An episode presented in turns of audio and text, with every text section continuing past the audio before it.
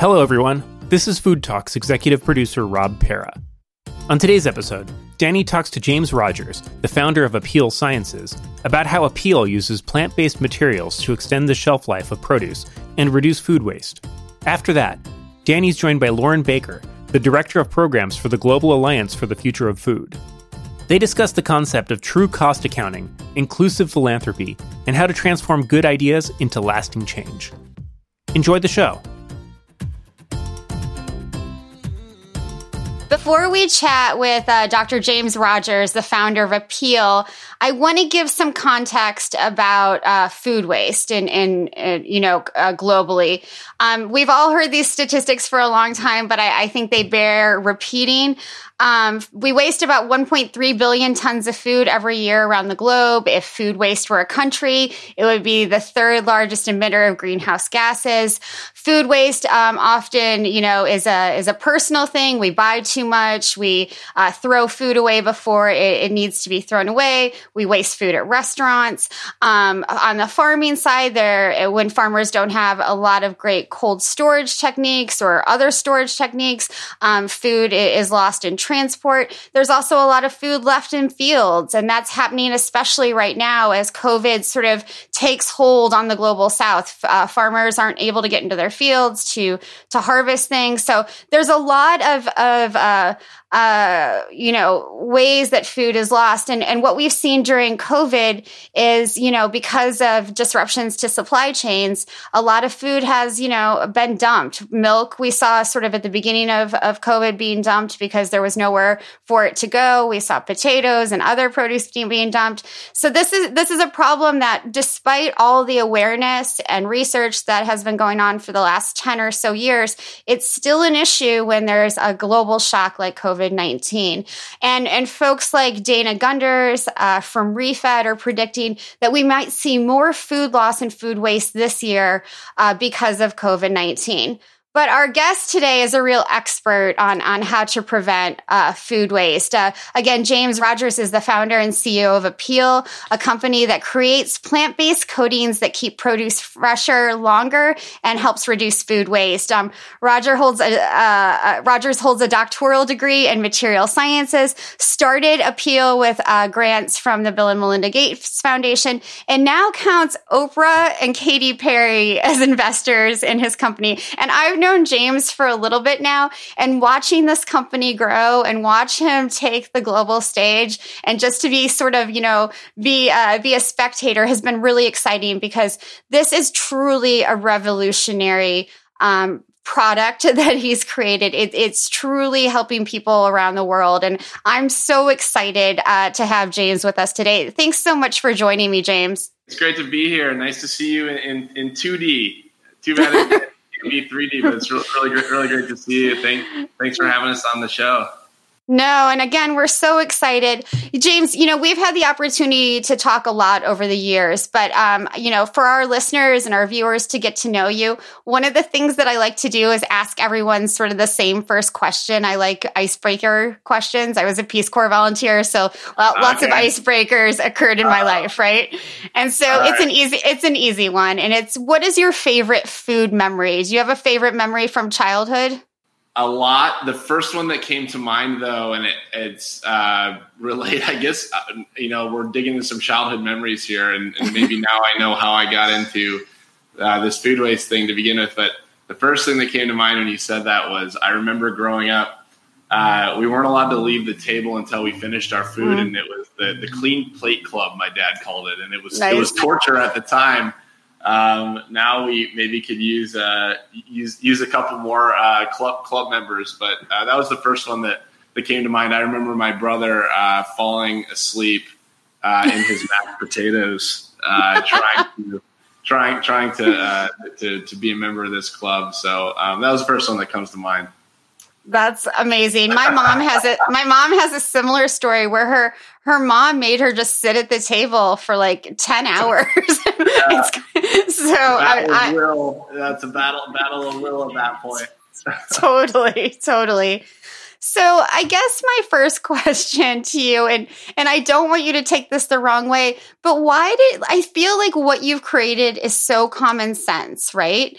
And it's so useful. Why did it take? I mean, you're brilliant, obviously, but why did it take so long for somebody to come up with this and then you know make sure that it was used commercially?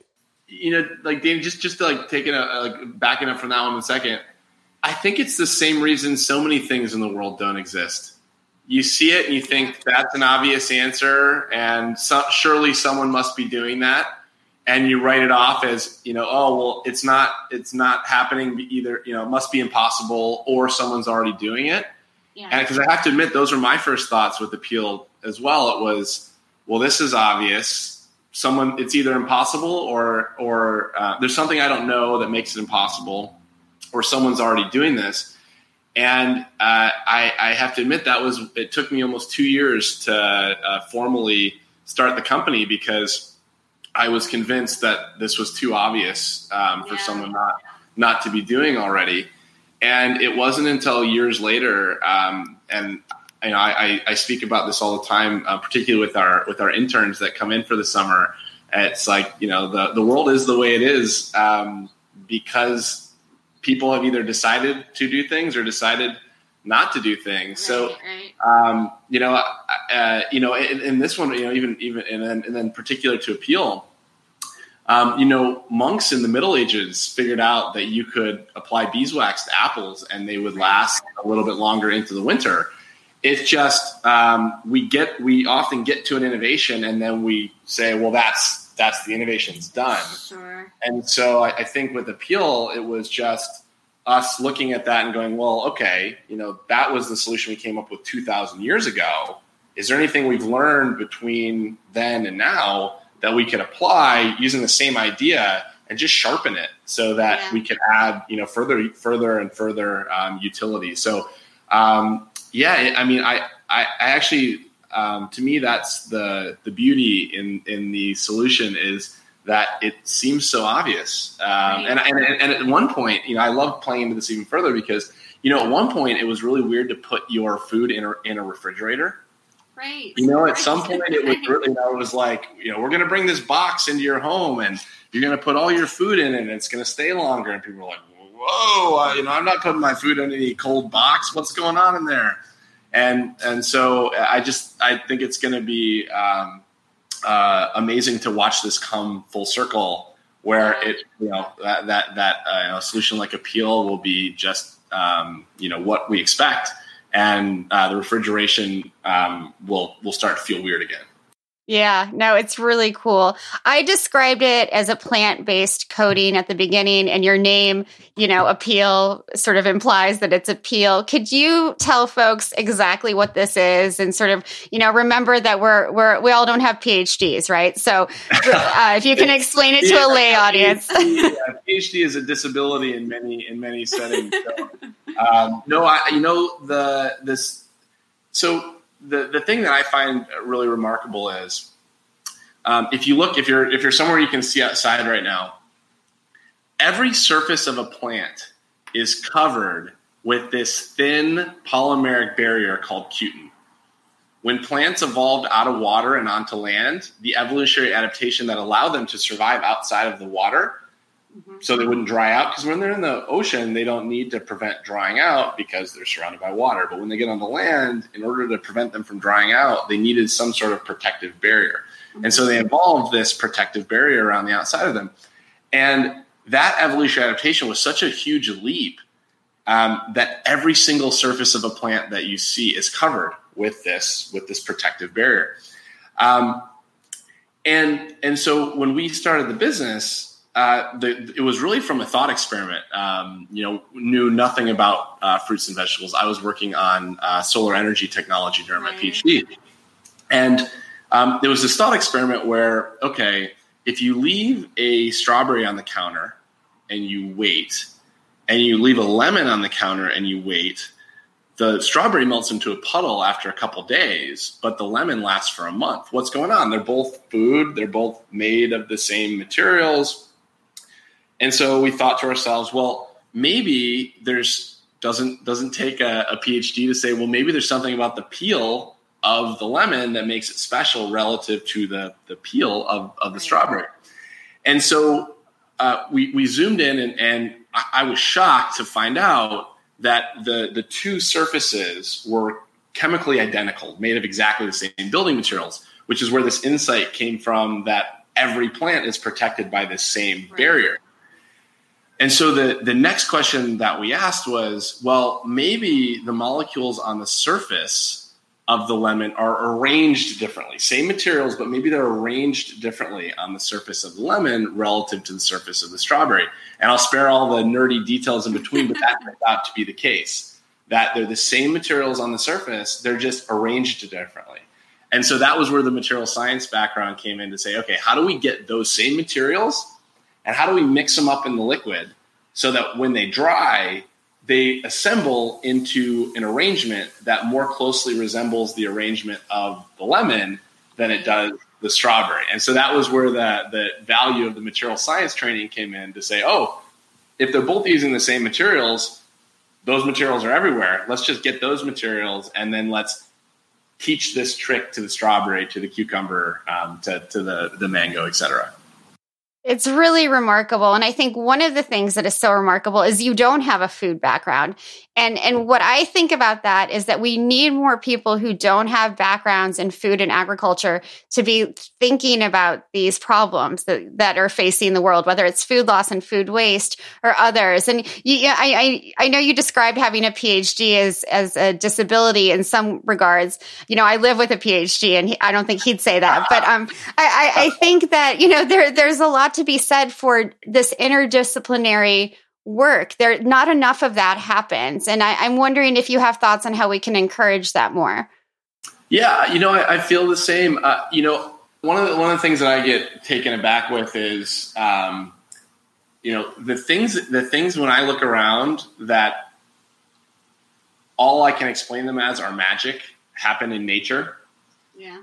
And and so this idea that you work in agriculture means that you have like you're basically trying to understand everything that grows on the planet, which is an, an impossible task, right?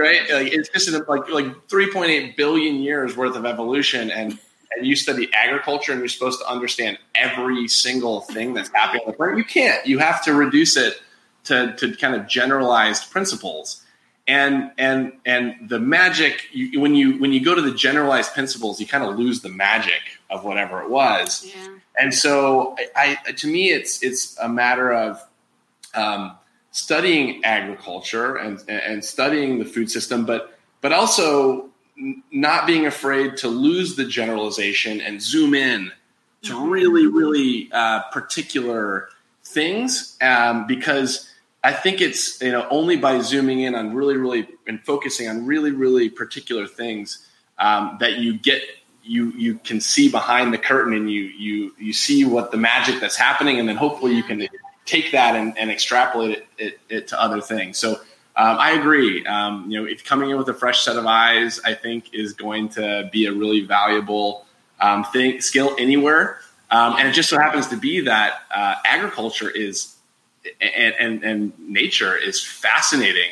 And we have a tremendous amount we can learn from this system that's been going through trial and error for 3.8 billion years. You know, talk about talk about innovation. That's an incredible amount of, of innovation. And so I think if you know not just in ag but anything you know that's happening in the natural world, coming at it with you know tools from a different discipline, and then just saying we're just going to really pay attention and see yeah. what's going on here because there's probably some really exciting insight to be found that may have value elsewhere. Kind of like this peel of a lemon versus peel of a strawberry. Who knew that there was something to be found there? Right. It is really cool. And I love this comparison about zooming in, and that's where you find the magic. And I mean, there is so much magic in this work. And, and when you look at food and agriculture, there's so much to be done. And if we can find those sweet spots, that's where the real difference can be made. Um, so I, I guess, you know, a lot of our listeners and viewers are probably wondering, but what is it? what is it like? What is it made of? And how does it do this? And does it make things taste different or smell different or feel different? Yeah. So, so the answer from a material science, from an, a, a science perspective, is lipids. So, broadly speaking, there are kind of three big buckets of plant material that compose everything uh, in a plant. So, there are carbohydrates, which are like um, sugars and starches, and then there's proteins, which we're all familiar with, but they're like the machinery that makes things go.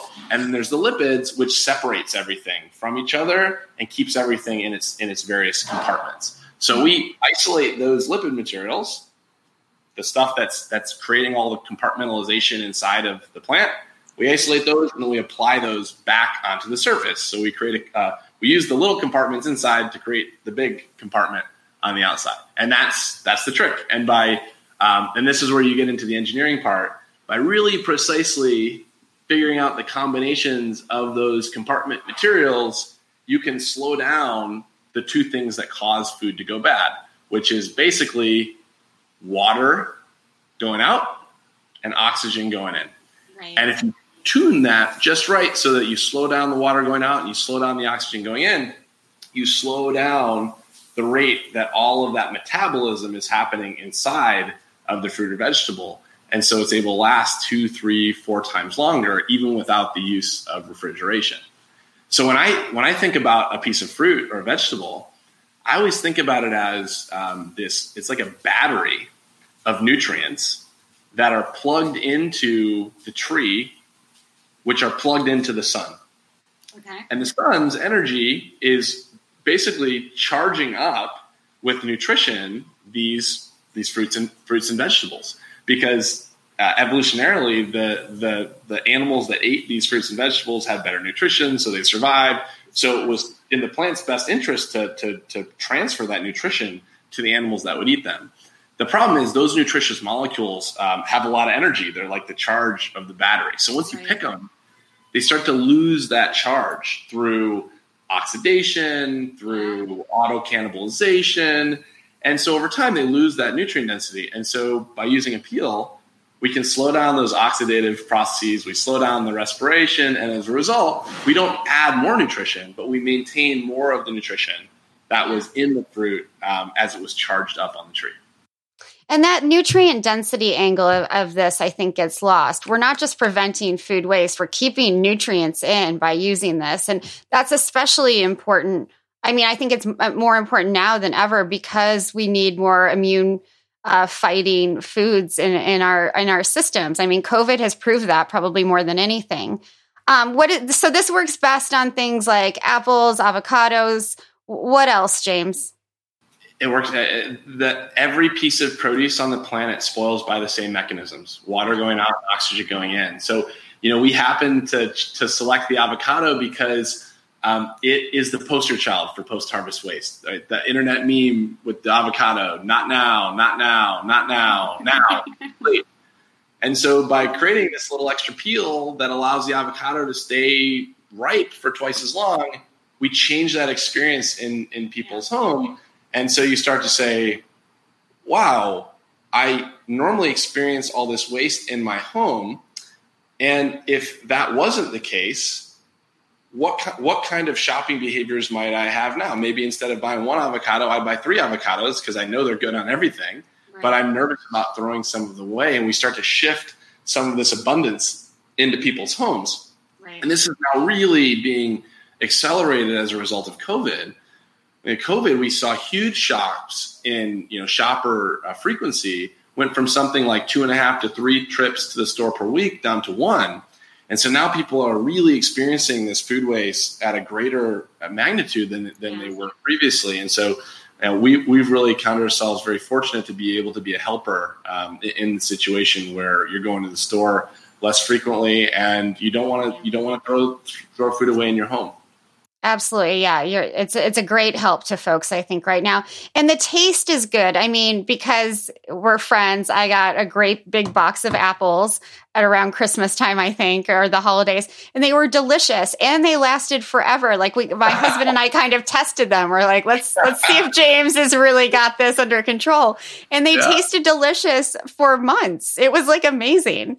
Yeah. That's what's really fun about this too is, um, you know, apples are, I think, a really nice example you know, when you go into the grocery store today, you're confronted with very few choices for types of, of produce.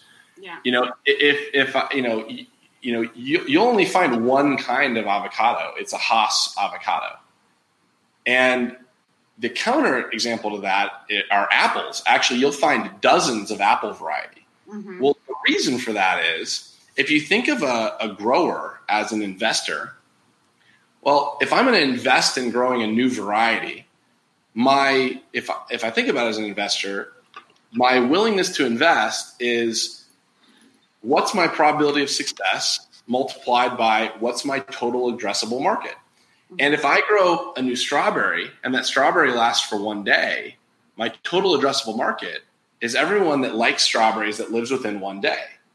But if I grow a strawberry that lasts for 30 days, my total addressable market is everyone that likes strawberries that lives within 30 days. Yeah.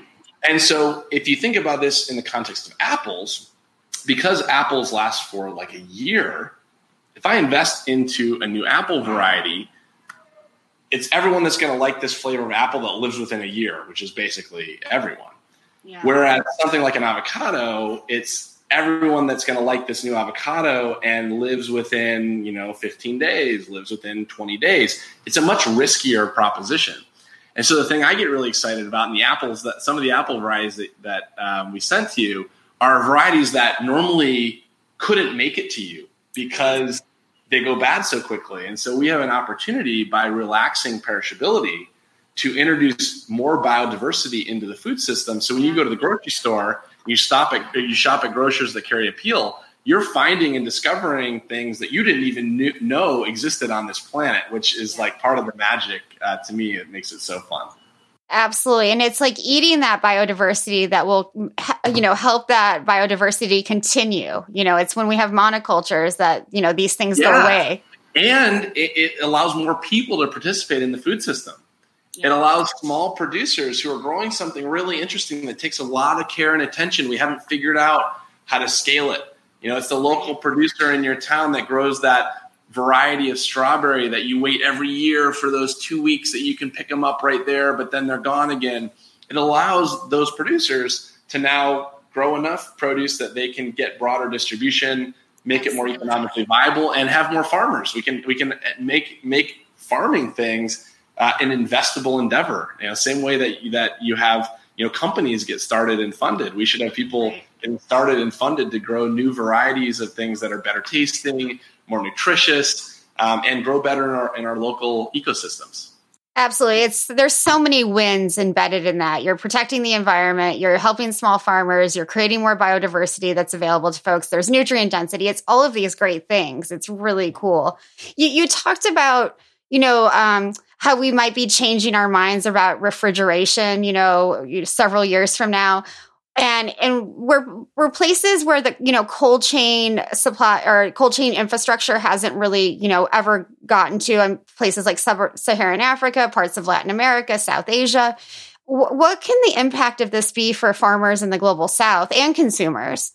This is uh, probably the thing that i get uh, most most excited about. You know when when when telephones were introduced into sub-Saharan Africa, they never installed landline telephones. Right. Went straight to cellular communication, and that's enabled a leapfrogging in infrastructure development that hasn't been witnessed in many places. So, you know, when when you know today we're so reliant on uh, this cold chain infrastructure, the most successful companies right now have been the ones that have invested into that cold chain infrastructure, and so you know, when we come along and say, you know, we we have a solution that nature has figured out that doesn't require that we put fruit in a cold, wet box.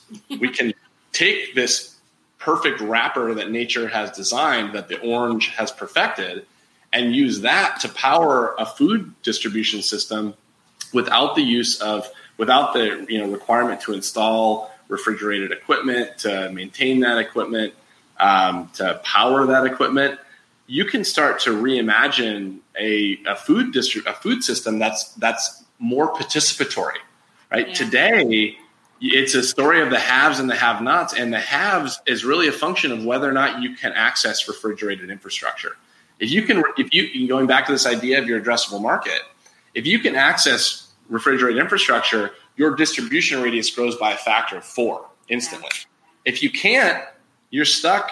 You know, only being able to access markets that are that are this close to you. And so, you know, this is um, you know, probably the part of our work that I'm, I'm most excited about is you know, providing a technology that can act act as a proxy for refrigerant infrastructure in places of the world that um, maybe would just we're not willing to wait that long um, for that infrastructure to be built. We can we can accelerate that and we can we can leapfrog that market access it's really the part that I'm most excited about too. One, because of what you described about it being participatory, but it democratizes so much of what has been under the control of just a few players.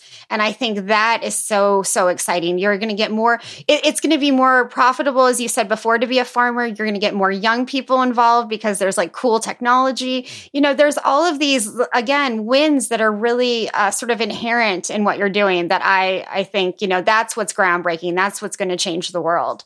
You know, I think I think our generation is um, unique in in um, many ways, but one of them is has been that you know because of all the technological development of the past, kind of getting us to where we are.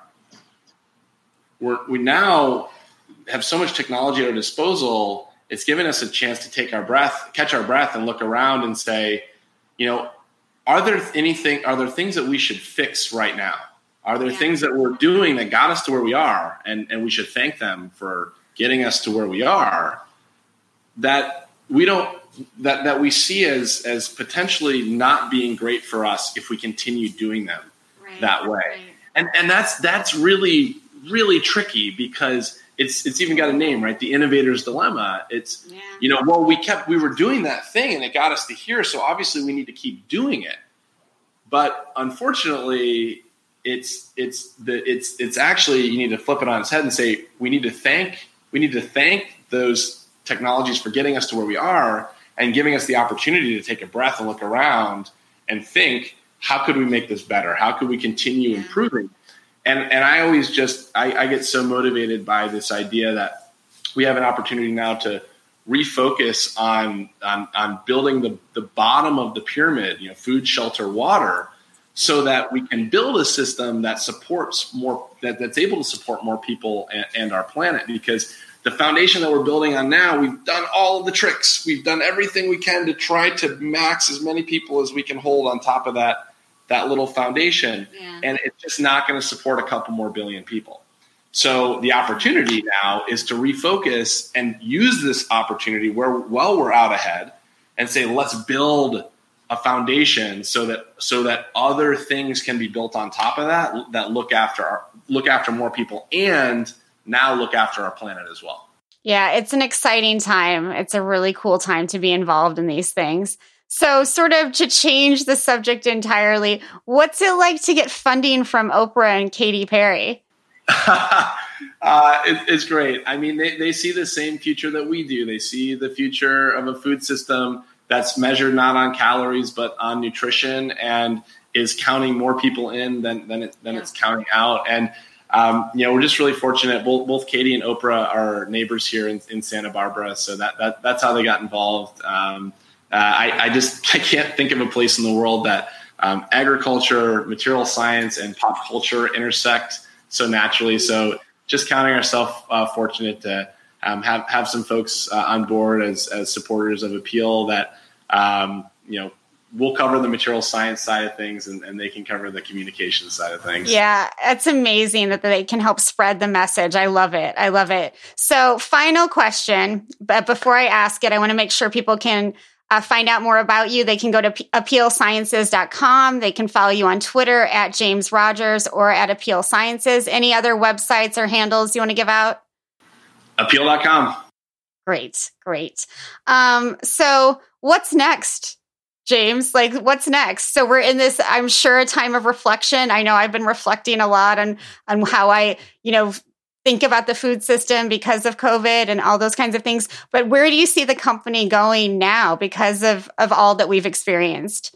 Yeah, no, I, I love the I love the question, Dani. Um, I would I would uh, back up just uh, and say um, more macro, I think we're headed into a, a, a new age. And um, I'm really partial to this and biased to this as a material scientist because when you look back on human history, people uh, have defined the age of human development according to the materials that we've had available to us. So, Stone Age, Bronze Age, right. Iron Age, Steel Age, Silicon Age and I think in retrospect, the age we're in now is going to be called the plastic age.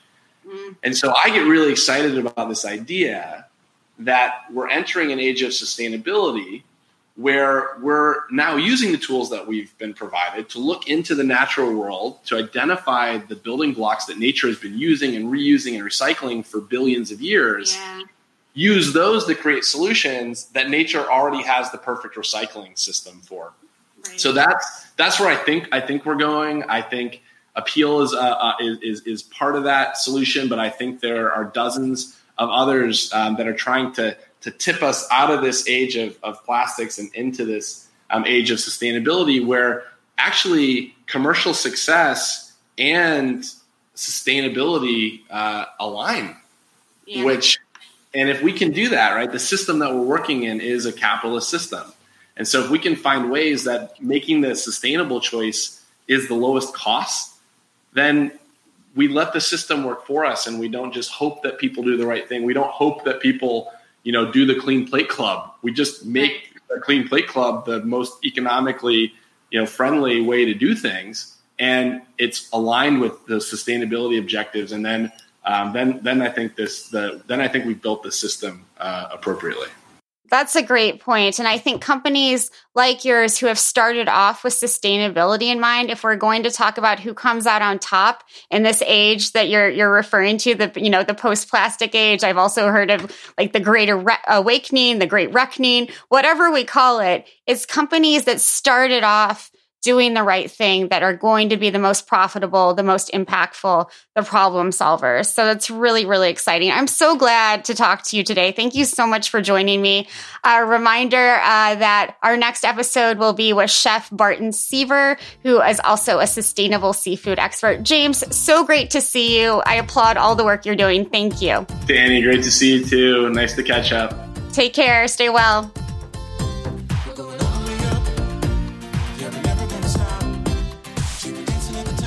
Today, I get to chat with Lauren Baker, who is the director of programs at the for the Global Alliance for the Future of Food, which is an international consortium of over two dozen nonprofits dedicated to a more resilient and equitable food system. Uh, Lauren has worked all across the food system in North America for more than two decades and was recently a food policy specialist for the Toronto Food Policy Council. And I have to say that the Global Alliance for the Future of Food has been incredibly generous to Food Tank over the years. They funded um, a bunch of the work that we did on true cost accounting in the food system um, a few years ago now. And they are one of just the leading thinkers and doers in this space. They, they really put their money where their mouth is. They walk the talk and they're a, a, a consortium of, of, of foundations and leaders who really try uh, to make the food system better in a million different ways. So I'm always honored to see Lauren. She's become a good colleague and a good friend over the years, along with Ruth Richardson and many others at the Global Alliance. So thank you, first of all, Lauren, for all of the work that you do. It's it's incredible to see how much GAF, as we like to call it, the Global Alliance for the Future of Food, has grown over the last several years. Thanks so much, Dani. It's so um, great to be here with you and to see you again, uh, even virtually. Um, and I just want to kind of um, echo your appreciation for you. So it's been fantastic to partner with you over the years on so many things and have, um, have be able to rely on Food Tank to kind of amplify our messages and be kind of thought leaders in all the great food systems work that we're collectively um, doing. So, yeah, great to be in this conversation. Awesome. Thank you so much. So, even though we run into, I mean, you know, before COVID, BC, before COVID, we used to see each other probably four to six times a year, uh, all over the world at different meetings and and that those kinds of things. And I've had this great opportunity to get to know you a little bit. But when um, when I first started doing this podcast, my favorite first question to ask everyone was, you know, what is your favorite food memory? Because I think it really that's that's the way to get to know somebody is like what, what, what do they like to eat you know what are their memories around food so can you share with us maybe a favorite food memory one of my um, favorite food memories is from when I was really little. Um, I, I, moved around a lot when I was little. We moved as a family every couple of years. My um, dad worked in international development, and uh, we worked. He lived. We worked overseas. He worked overseas. We lived overseas. Um, and we lived in Nepal, um, Kathmandu, Nepal, for a couple years. And so one of my favorite memories is um, trekking um, through Nepal. Uh, through Nepal, uh, we were doing the Everest Base Camp trek, um, and you know, being in these tea houses, um, drinking sweet tea and eating um, dal bhat, rice and lentils. And I'll never forget that experience and those flavors. So they always take me back um, to that place. And I also think, you know, through that experience of moving around a lot, I became really aware of the importance of food, the diversity of, you know, food cultures and traditions. And I've yeah. come to see, like, over the years, how much that has, um, you know, informed my work, right? And also really aware as a young child of issues of equity and kind of injustice in the food system. So, right. um, being able to kind of like see uh, poverty and inequities close up like that. So, that's one a favorite memory. that's really awesome and so formative. I mean, I think without that experience, you probably would not be the person that you are. And like, you know, it's it's funny what makes us, you know, want to get into this line of work and and do these things. And I think, you know, the experience of of not just eating but smelling you know uh, interacting you know really getting to know cultures and people. Though that's probably the most important part of the work that i think i do. And i think you know a, a lot of what the global alliance does is to really you know help help amplify those different food and agriculture cultures. I mean culture is part of you know agriculture for a reason that's right, and you know, part of um, that memory are the is the kind of landscape element as well. So, just the beautiful landscapes that accompany these um, food traditions, and um, you know, recently I've been thinking about this in the context of our work. You know, how do we really acknowledge that our agricultural landscapes um, are so diverse across the world, and that diversity is what underpins our food system. So how do we, you know, maintain that diversity, strengthen it, um, uphold it as we think about the future of food, and also really link it to our collective health and well-being. So ecological health and our um, kind of community uh, human health um, as well.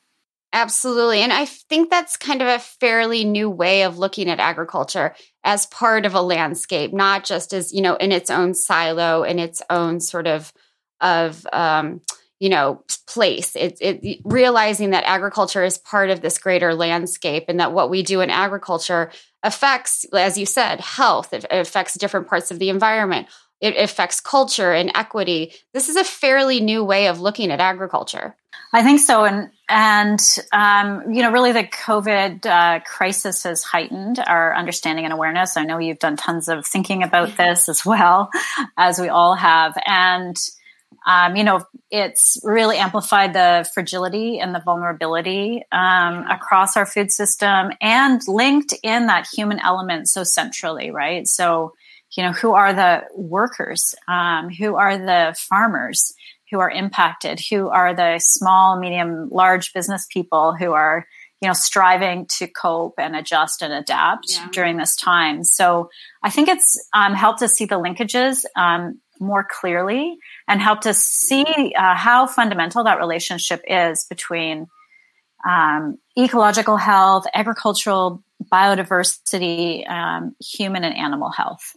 Yeah, absolutely. And I, I, you know, almost in every guest, almost every guest in every podcast is the same thing. You know, fragility. We talk about linkages and connections. We talk about, you know, those cracks that everyone's seen. What are, you know, um, I've been thinking a lot about sort of winners and losers, right? And and unfortunately, you know, that's kind of a way to sort of categorize, you know, who's going to come out the other side of this in in the ag and food world better, better off. So who who do you think some of the winners will be? You may remember that we published uh, last year this work called Beacons of Hope, and um, it's really um, amplifying um, food systems transformations globally. So basically, we're saying, you know, food system transformation is happening, and here are, you know, a whole bunch of examples of transformation pathways, really interesting examples of um, organizations, people, businesses, uh, governments um, who are leading um, food systems transformation, as well as like some of the sort of specific levers for change and dynamics, you know, in the transformation process. So uh, we we return to um, some of the beacons to really understand, you know, how their sort of overall systemic resilience w- was faring in the mm-hmm. context mm-hmm. of COVID.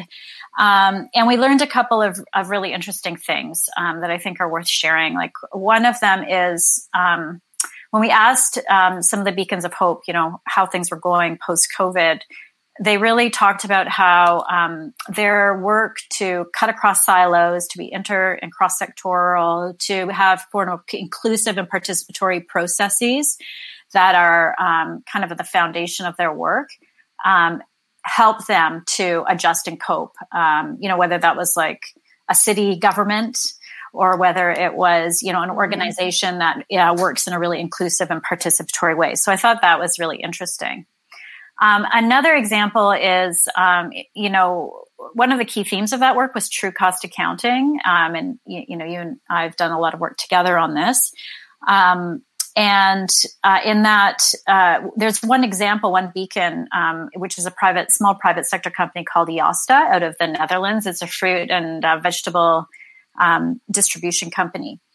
And I was really interested to learn, like, of course, they experienced some shocks to their supply chain, especially mm-hmm. in the mm-hmm. early days.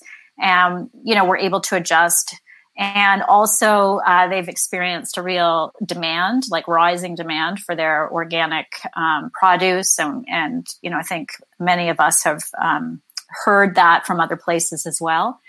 The other thing that they did is institute a living wage policy and campaign. And I thought that was really interesting in the context of kind of winners and losers, right? Like it's very forward thinking we need sustainable uh, livelihoods uh, across the food system.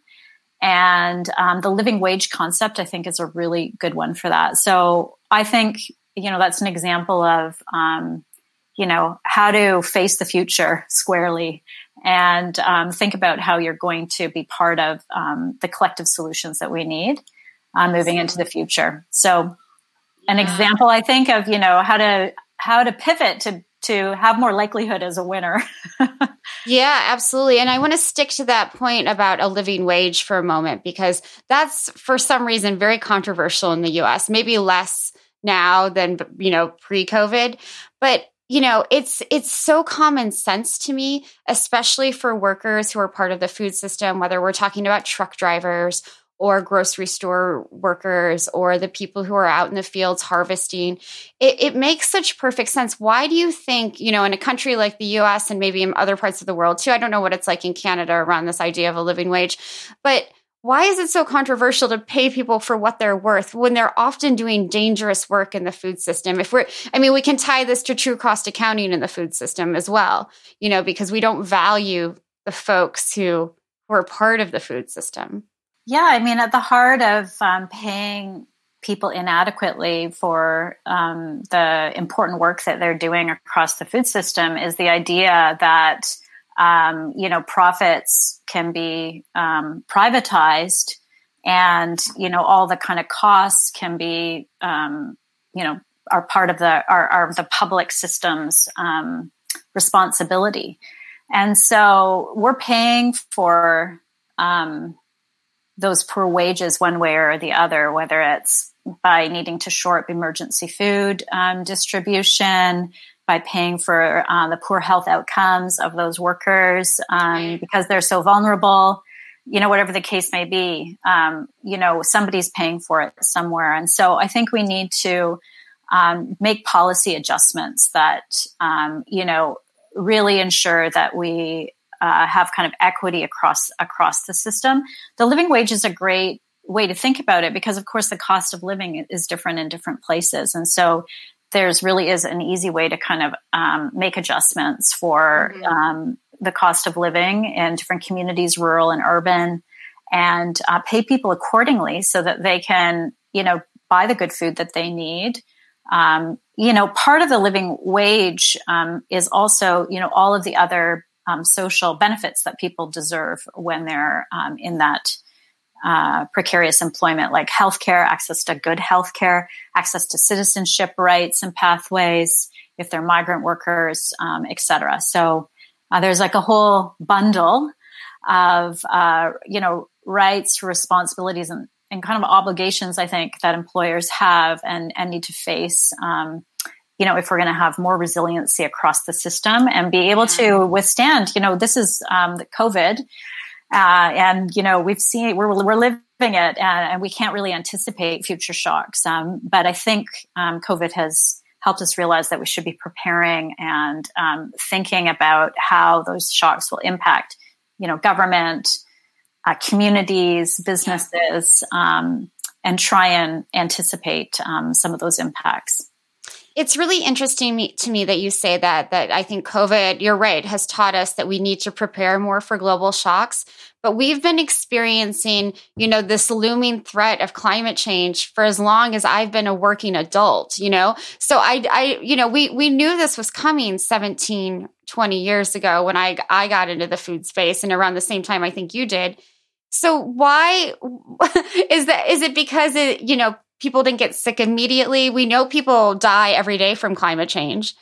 Uh, so it, just it, it boggles my mind that we had this we did have this looming threat all around us all the time but we're not taking action in the same kind of way that we do around covid yeah and ironically of course the there are so many parallels between the impacts of climate change um, in terms of you know who is impacted and how and the impacts of covid in terms of who is impacted and how so right. um, you know we know that climate uh, change um, you know c- climate shocks climate um, extreme weather it affects you know more vulnerable countries and communities differently than it affects um, you know wealthier um, nations. So, you know, this is the irony of the situation is we're learning a ton about um, climate, uh, the climate crisis um, in this yeah. COVID moment. And of course, the two are intricately intertwined, right? I mean, uh, you could argue that the roots of these crises are absolutely the same. The destruction of nature, um, the ecological crisis, the divide between humans and nature, the sort of false um, divide, extractive economies, um, you know, threatened biodiversity. So, um, you know, it's it's a wake up call for sure. And um, yeah, I mean, I think the climate crisis is probably going to materialize it, it through these um, kinds of shocks. I mean, we see the, the fires in in Australia um, and in California, um, drought, insect infestation. So we're seeing them materialize really differently. Um, seeing the crisis materialize differently in different contexts, and, and COVID is sort of one manifest, a global manifestation of it. Absolutely, absolutely. You, you, mentioned when you were talking about the Beacons of Hope project, this idea, idea of transformation pathways, which I think is such a really eloquent way to put it. That you know, it's very positive, and I think one of the things that came out of the true cost accounting work that you have done and, and the, the Global Alliance has done is this framework. It's called the TEEB Agri Food Framework. And I said from the very beginning that that's the worst acronym ever team I just want that on record again. But, we're, but, we're, trying to work on that actually. no. Yeah. Um, so I was hoping that you could talk about this framework and how it's, you know, uh, a way to look at true cost accounting as a framework. I mean, this is also something new to look at how to to implement these things as part of a framework and not just like, oh, we're going to do, you know, we're going to use this tool over here and a different tool over here, but to really look at it holistically as a framework.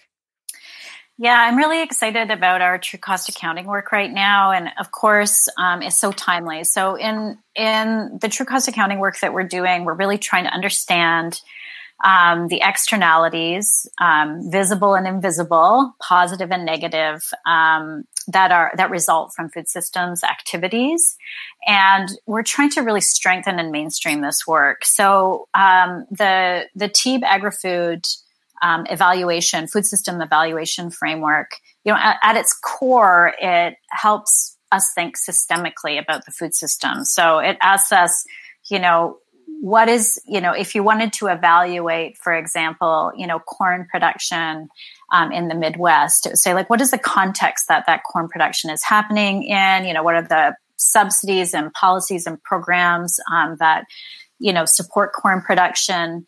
What are the impacts across four capitals? This is central to the framework. So, uh, natural, um, natural capital, so environmental impacts, um, produced capital, economic impacts, the things we usually measure, you know, profit and yield in right. food systems, but also human and social um, capitals. What are what are the human and social impacts of this activity? Um, so we're working with a really broad um, community um, on on strengthening and mainstreaming um, true cost accounting. We're developing guidance uh, for uh, applying the framework in really practical terms. I'm just reviewing um, our document, our guidance document uh, earlier today. So really excited to get that out in the world. Nice. So you can do a TEEB application, and it will look like somebody else's TEEB application, and we can begin to, you know, generate. Um, you know, a body of work and a practice of um, supporting uh, the application of true cost accounting in food systems. So, um, you know, I think I think that that framework, um, which was developed at the developed by the U, United Nations Environment Program, uh, really is has in the last few years become the foundation of you know food systems evaluation globally. And now we need to um, put it into practice. So through the through the un environment they have a number of country level studies underway uh, the global alliance is supporting some work um, some some studies went on community managed natural farming in andhra pradesh Nice. and another on beef systems in the US, um, beef ranching systems, uh, led by um, Kathleen Merrigan at uh, ASU. Um, so we're really excited to get that work out in the world and to work with this um, network of really innovative practitioners who are applying true cost accounting, um, harmonizing um, tools, approaches, you know, thinking about metrics, the associated data that's required to do this analysis, and really pushing the systems um, thinking agenda. So uh, stay tuned for more on that. That's really exciting. That's really exciting. I should say TEEB stands for the economics. What does it stand for? Um, the economics of ecosystem biodiversity. Yeah. Thank you. Sorry. uh, I, I, tried to forget it apparently, but I, I think it's no. And I have to say that Food Tank uh, was a part of the steering committee for the TEEB AgriFood framework. It was a really exciting thing to be a part of because you did always feel like you were on the precipice of something that could be world changing and so I, I, think this community of practice that you're you're creating all over the world, whether it's with you know Dr. Merrigan or you know folks in India, this is really really exciting to see the all of that hard work that you and Ruth Richardson and the steering committee. Um, it's really coming alive now, and I, I think that's you know. It was a frustrating process along the way, but I think such a valuable one extremely valuable. I mean, it involved, you know, 150 you know experts stakeholders um, in you know in the kind of thinking um, behind the Scientific and Economic Foundations report. Um, for the most part, that group is still, you know, really actively thinking about these issues. Yeah. And then linking, um, you know, true cost accounting comes up over and over again. Just just today, the FAO released the State of um, Food and Food uh, Nutrition report, and one of the key messages there is about the um, cost of you know business as usual, and um, yeah. the costs are exorbitant, like we talked about earlier. So um, we really need to look at um, you know how food systems are driving diet related disease um, how they're driving um, ecological degradation and um, begin to rectify that. So through through the beacons of hope we know that food systems can also provide solutions that there are transformation pathways. True cost accounting is a really important one. Yeah. governance is another that we've already talked about today you know, agroecological, circular, regenerative approaches um, that are connected to nature, um, you know, is another kind of important um, transformation pathway. And we want to really understand those. Like, what do those transformation pathways look like on the ground? You know, how do people make change? Um, how do how does policy change occur? How do innovations in particular places become mature? How do they stabilize?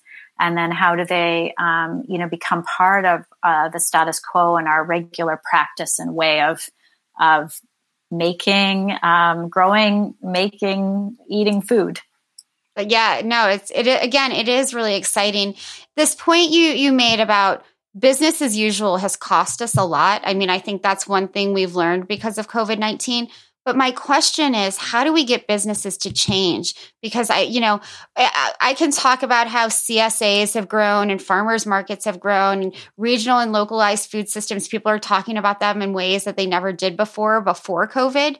But big food is making a lot of money right now. Oreo cookie sales have gone up dramatically. You know, the, and, and and that's fine. I you know, I'm not judging anyone. Everyone needs a treat, you know, or, or whatever. But how do we convince businesses to change and to follow whether it's true cost accounting in the food system or some of these other things that will be truly transformational? I think we need to work with um, innovative businesses to answer that question. And there are innovative businesses, um, small, medium, and large, who are grappling with this exact issue. So, you know, we have highlighted through our Beacons of Hope work, you know, some really um, innovative businesses. We're also working with the World Business Council for Sustainable Development um, to think about standardizing um, some of the true cost accounting approaches for businesses so that they can apply um, you know more integrated reporting um, and have that be standardized so that you know company a can compare their practices to company b and and the leading businesses want this kind of harmonization um, in the approach because right now it's sort of like here's you know here's my work and and you can't really compare it to um, anyone else's so we do need to work with business. There'll be winners and losers, um, as you say, in businesses. There are a lot of entrenched um, uh, you know, people, uh, you, there are issues of power in this as well, right? And we need to, you know, this is really at the crux of food systems transformation to to understand um, those issues of power and um, to navigate and and dismantle um, those, uh, you know, yeah. power pathways. Can can we talk about that for a second? Because you and I have again been to many of the same meetings, and we all around the world and and you walk into a room of individuals who look exactly like you and I do.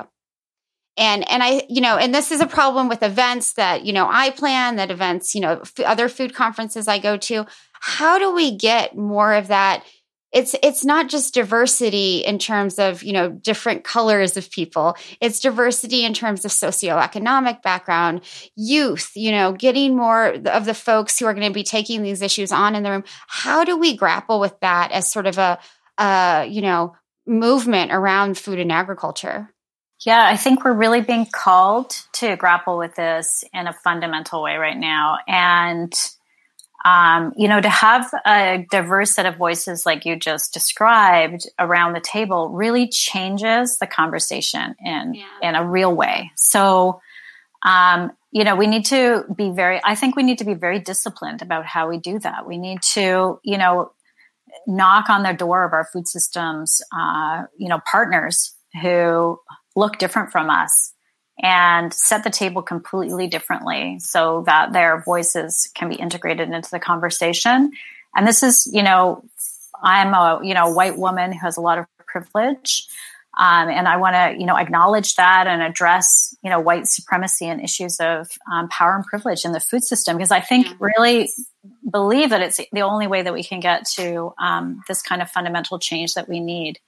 So we're all on a learning journey around this, and um, you know, partners who are um, racialized um, in the food system have been really generous, and it's time for us to, um, you know, really address these issues head on. Absolutely. And I, I love the phrase setting the table differently. I mean, I always say we need to be more uncomfortable, but setting the table differently sounds much nicer. And um, when I, we do that, we'll be uncomfortable, and that's yeah. fine. yeah, yeah, uh, it's about time, right? Yeah. Um, uh, but before I ask the final question, I want to make sure people know where to get more information. They can go to futureoffood.org. They can uh, follow you on Twitter at Lauren O. Baker, and they can go uh, to at futureoffood uh, or, org, futureoffood.org. Any any other websites I'm missing, Lauren? Um, there is a website for Beacons of Hope as well, foodsystemstransformations.org. Um, anyways, you can find all that on our Global Alliance website too. Awesome. And we'll have all that available on our social media and foodtank.com. You know, so one of the things that impresses me about uh, the Global Alliance for the Future of Food is that you're bringing all of these different organizations and philanthropic entities together. That's very unusual in the philanthropic space, I, I, think, in so many ways. How do we create more of that? How do we encourage foundations to not work in their own silos, but to work together towards common goals?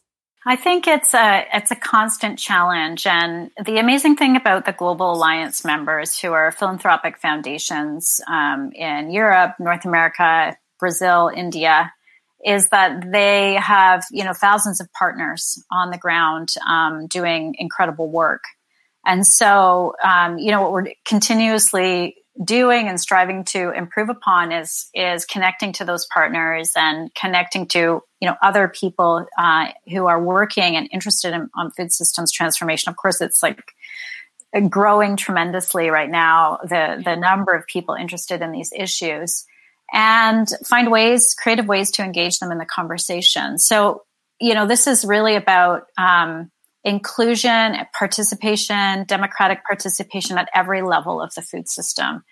Um, you know, from our, you know, community gardens uh, in cities around the world um, to food policy at every level um, to corporate governance. Um, to decision making and leadership forum like the upcoming food systems summit I mean, everybody wants to um, have a seat at the table, and we need to push ourselves to find creative ways um, to uh, invite people into the conversation. That's exciting. Yeah, that that global food summit, uh, Food Systems 2021, uh, that the UN is putting on will be, I think, a, a hopefully. I mean, I'm hoping, fingers crossed, a really um, transformational way to look at this post COVID. I mean, hopefully things will have um, settled down by then, but I, I, it is something to be excited about. Thank you again, Lauren, for all the work that you do. Thank you again for your generous support of not just Food Tank, but so many small nonprofits who are working in this space and individuals who are trying to do a lot of work around the issues that we've talked about. I, I'm so excited to, to call you a friend and a colleague because you you're just you know a wealth of information. So thank you so much. I hope folks will join us on our next episode when I'll be talking to James Rogers from Apeel Sciences. Lauren, thank you again, and please stay well. Thank you so much, Dani. It's so great to connect with you today. Bye bye. Bye. Thanks so much for listening to Food Talk with Dani Nierenberg. Please rate, review, subscribe, and share the podcast. Make sure to return to foodtank.com every day for original reporting and analysis on the most pressing issues impacting our food system.